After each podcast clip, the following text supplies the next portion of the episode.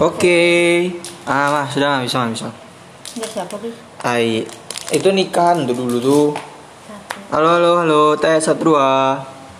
Oke, kali ini kita mempunyai tamu atau kedatangan seorang tamu wisatawan atau ya beliau ini sering berpergian ya karena beliau juga banyak uangnya.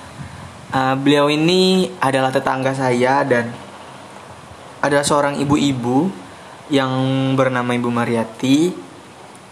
Kali ini kita bakal ngebahas uh, tentang temanya pentingnya integritas dan kolaborasi untuk mewujudkan wisata yang tangguh. Kita sapa dulu nih Ibu Mariati. Halo Ibu. Halo juga. Oke, gimana kabarnya Ibu? Alhamdulillah saya sehat. Asik, alhamdulillah. Ibu sering berpergian ke mana aja nih Bu? Eh, saya alhamdulillah sudah pernah ke Pulau Jawa seperti Jogja, Bandung, Semarang, Jakarta sering ya. Sumatera, Padang, Palembang, terus Batam. Oke, berarti cukup banyak juga dan bisa menjadi salah satu narasumber saya ini berarti adalah hal yang bang paling membanggakan buat saya. Oke bu, uh, karena ini adalah podcast perdana saya dan ini adalah sekalian tugas saya, saya ingin bertanya-tanya dan ya bincang-bincang gitulah bu. Menurut ibu nih, wisata dan pariwisata itu apa sih bu? Kalau menurut saya wisata itu suatu perjalanan yang bisa dilakukan oleh seseorang atau rombongan atau keluarga ke suatu tempat-tempat yang indah dengan tujuan menenangkan diri. Juga bisa sekalian menambah ilmu pengetahuan buat anak-anak yang masih bersekolah ataupun kuliah. Bisa dibilang refreshing gitu lah bu ya? Ya, tapi dengan catatan kalau kita ada uang lebih. iya sih, apalagi di zaman pandemi kayak gini dan kebetulan juga ibu nggak itu bu nggak pergi-pergi soalnya kan pandemi kayak gini biasanya tiket pesawat tiket transport yang lainnya juga lagi menurun bu sudah 8 bulan ini saya belum ada keluar lagi nih kayaknya nih. Karena emang dalam schedule-nya belum ada untuk kegiatan-kegiatan keluar dikarenakan pandemi lah salah satunya. Oke menjaga diri juga ya bu ya. Ah itu kan tadi wisata bu. Kalau pariwisata itu apa sih bu? Pariwisata itu perjalanan yang kita lakukan untuk rekreasi atau liburan ya dengan segala persiapan-persiapan tertentu sih. Oke, berarti wisa, pariwisata ini lebih ke orangnya atau turisnya, Bu ya atau kita gitu ya. Pelakunya Oke. pariwisata tersebut. Kan kita bahas hari ini temanya adalah pentingnya integritas dan kolaborasi wisata yang tangguh nih, Bu. Mewujudkan atau wisata yang tangguh itu menurut Ibu dan gambaran Ibu seperti apa sih? Kalau menurut saya sih wisata yang tangguh itu bisa kita lakukan dengan buat brosur-brosur seperti destinasi tertentu yang unggulannya itu apa dari satu tempat bisa melalui brosur online atau juga secara langsung mengajak kerjasama dengan penduduk-penduduk setempat untuk menggali apa yang mereka punya di daerahnya. Berarti wisata yang tangguh ini kalau bisa dibilang kayak uh, mereka itu memanfaatkan SDA mereka terus menciptakan itu sebagai ekonomi pariwisata mereka jadi mereka juga dapat pemasukan dari situ ya bu ya Iya betul kalau mereka sendiri nggak tahu di daerahnya ada daerah pariwisata yang bagus tempat wisata yang bagus gimana orang luar bisa tahu kan iya berarti cara mereka mengaplikasikan itu ke wisata-wisata tadi uh, bagaimana sih membuat wisata yang tangguh itu bu ada nggak bu tips-tipsnya karena ibu kan udah sering jalan-jalan nih yang pertama kita harus bekerja sama dengan penduduk daerah setempat. Oke. Okay. Mengajak mereka untuk mengenal lebih jauh daerah wisata yang mereka punya itu seperti apa. Hmm, benar menjaga kali. kebersihannya yang pertama.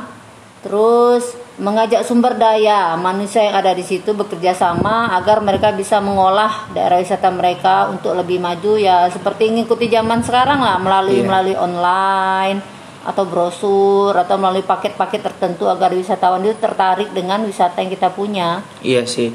Kalau misalnya kita nggak pintar ngekolaborasin, kalau misalnya kita nggak pintar untuk nge-show up apa yang kita punya, sumber daya alam yang kita punya dalam hal wisata, kita juga bakal apa ya bu ya? Ketinggalan. Ya ketinggalan dan mentok di situ-situ aja gitu loh. Jadi kita nggak punya income atau pemasukan dari suatu hal yang kita punya dan cuman ya cuman gitu-gitu aja gitu loh uh, ada gak bu caranya agar membangun pariwisata yang baik bagus dan tangguh itu ya saya seperti tadi ikutin kemajuan-kemajuan sekarang. Ya. Seperti kan sekarang udah sangat canggih nih. Hmm. selain kita dari mulut ke mulut atau melalui penduduk setempat sumber daya alam manusia yang ada di sana kita kan juga bisa melalui online juga. Ya.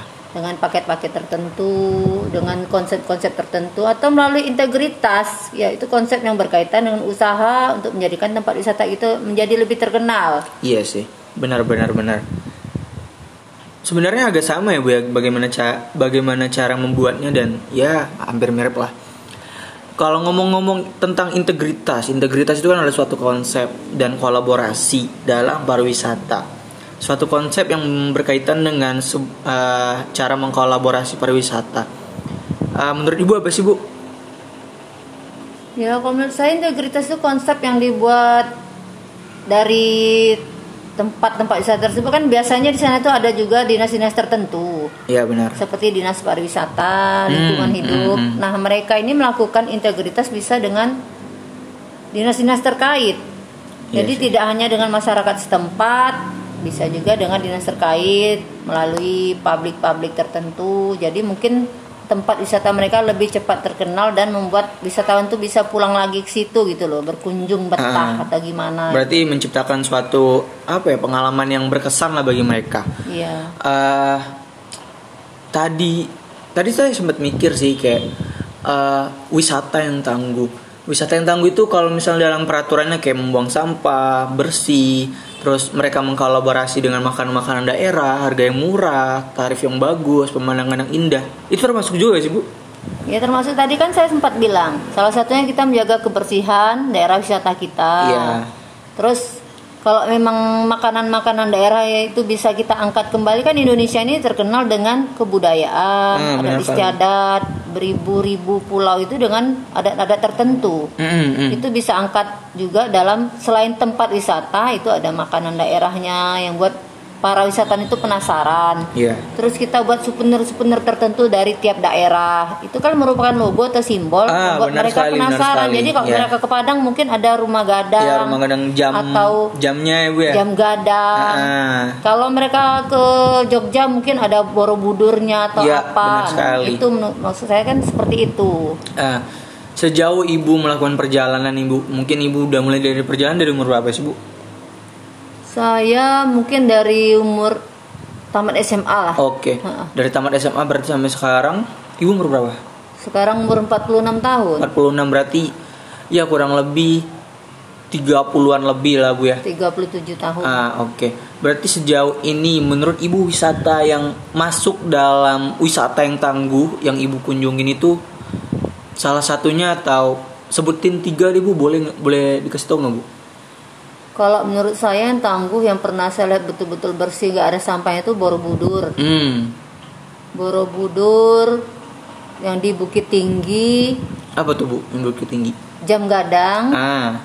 Hmm. Terus sama yang di Semarang. Emang Apa Semarang tuh? tuh agak panas sih mungkin karena dekat laut ya. Ah, benar kali, benar kali. Tapi saya lihat daerahnya cukup bersih.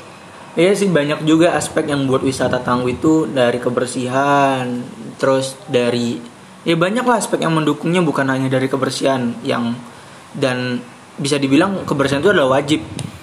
Oke bagaimana bentuk pembaruan wisata yang dapat dilakukan nih bu? Selain misalnya ini kan misalnya kayak tangkuban perahu mereka cuman uh, mengandalkan dengan pemandangan alamnya. Apalagi sih bu yang buat mereka tuh harus kayak uh, wisatawan tuh berpikir gue harus datang lagi nih ke sini saya harus datang lagi nih ke sini aku harus datang lagi nih ke sini.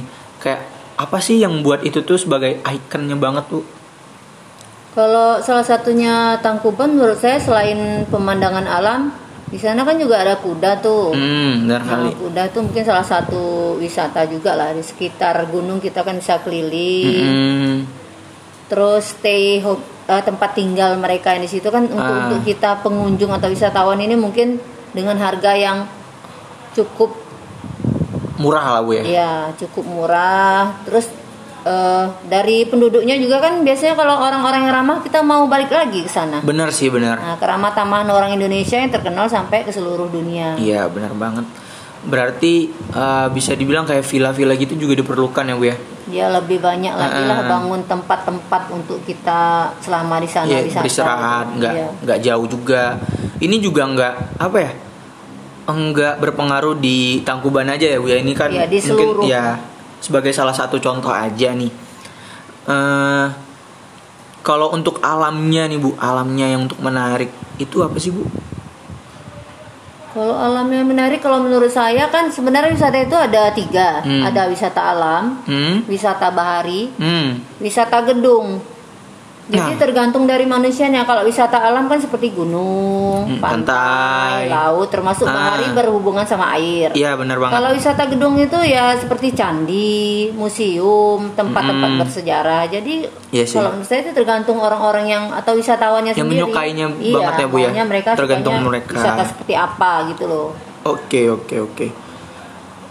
Uh, aspek yang tadi udah kita omongin uh, itu yang buat wisata apa ya yang membedakan dari yang lainnya mungkin adalah salah satu ikoniknya. Mereka juga membuat seperti souvenir mereka mereka dengan keramah keramah tamahan mereka ciri khas mereka itu yang bisa membuat kita tertarik untuk kembali. Eh, kendala yang dialami dalam mewujudkan wisata yang tangguh dan cara nanggulangin itu tahu nggak bu atau atau ibu pernah merasakannya pernah diajak oleh ibu kan tinggal di provinsi Jambi ya bu ya? Iya. Eh, setahu saya di provinsi Jambi itu ada satu gunung gunung Kerinci. Di situ juga eh, main asri dan Kerinci ini terkenal sama kayu manisnya bu ya? Ada eh, salah satu pemasok kayu manis terbesar di Indonesia atau dunia kalau nggak salah saya baca waktu itu. Jadi gimana tuh bu? Mewujudkan wisata yang tangguh kendalanya tuh gimana? Kendalanya di di mana aja dan gimana sih cara menanggulanginya Kalau kebanyakan sampai sekarang kita lihat kendala terutama dari sumber daya manusia. hmm Karena tidak semua masyarakat yang berada di sekitar tempat wisata itu mengerti kalau mereka itu punya suatu apa ya? suatu hal yang perlu dieksplor Ya yang Oke, perlu dieksplor, dieksplor. Selain itu juga bisa kan sebenarnya itu men- bisa menumbuhkan lapangan kerja baru. ah benar Cuman mereka ini sepertinya kurang percaya diri sebab mereka merasa bukan merupakan instansi terkait yang berhubungan dengan wisata. Ah. Jadi kita yang mengetahui tersebut harus lebih banyak mendekatkan diri, memberitahu kepada mereka. meyakinkan mereka juga ya bu ya oke Usaha-usaha itulah yang perlu kita lakukan terlebih dahulu, pendekatan. Hmm, hmm, hmm, benar kali benar kali jadi sesuai dengan jawaban dan pertanyaan yang sudah saya jabarkan pembaruan dan kolaborasi untuk mewujudkan wisata yang tangguh itu adalah sangat penting jadi kesimpulannya dengan adanya pembaruan dan kerjasama dari pihak-pihak entah dari dinas entah dari sumber daya alam manusianya entah dari kita yang mempunyai tempat itu Uh, kolaborasi dan integritas itu adalah hal yang sangat kuat, sangat berpengaruh dalam mewujudkan wisata-wisata yang tangguh serta meningkatkan ketertarikan pengunjung dalam berwisata. Uh, gak kerasa sih bu, udah mau hampir 15 menit kita ya membuka podcast perdana saya gini. Sejauh ini saya mengerti gimana gimana dan bagaimana cara mewujudkan sebuah wisata, bagaimana cara menarik eh, turis-turis dan apa itu pengertian wisata. Eh, terima kasih Bu untuk waktunya, maaf banget udah ganggu. Eh, Oke teman-teman, Ibu saya hai dulu dong, makasih. Terima kasih buat teman-teman semua. Ya penonton-penonton. penonton-penonton eh pendengar lah di sini Iya, penonton pendengar. yang sudah mendengar sedikit argumen ataupun Bincang kita uh, nih. perbincangan saya dengan Mas Tama. Mas Tama. Oke. Asik. Bye. Assalamualaikum warahmatullahi wabarakatuh. Oke, waalaikumsalam warahmatullahi wabarakatuh. Terima kasih, Bu. Oke, teman-teman, jadi segini bukan segini sih. Ya, se 15 menit inilah mungkin podcast perdana saya. Semoga ini bisa membantu membuat pengetahuan kalian tentang terhadap pariwisata ini Eh, menambah pengetahuan kalian juga dan lainnya. Jadi kalian tuh juga apa ya bukan sekedar berwisata ke tempat-tempat, jadi kalian juga tahu pengertian-pengertiannya, bagaimana cara mewujudkannya. Oke, okay? Uh, thanks yang udah dengerin podcast ini nanti. Saya Krisna Setia Pramudia Tama.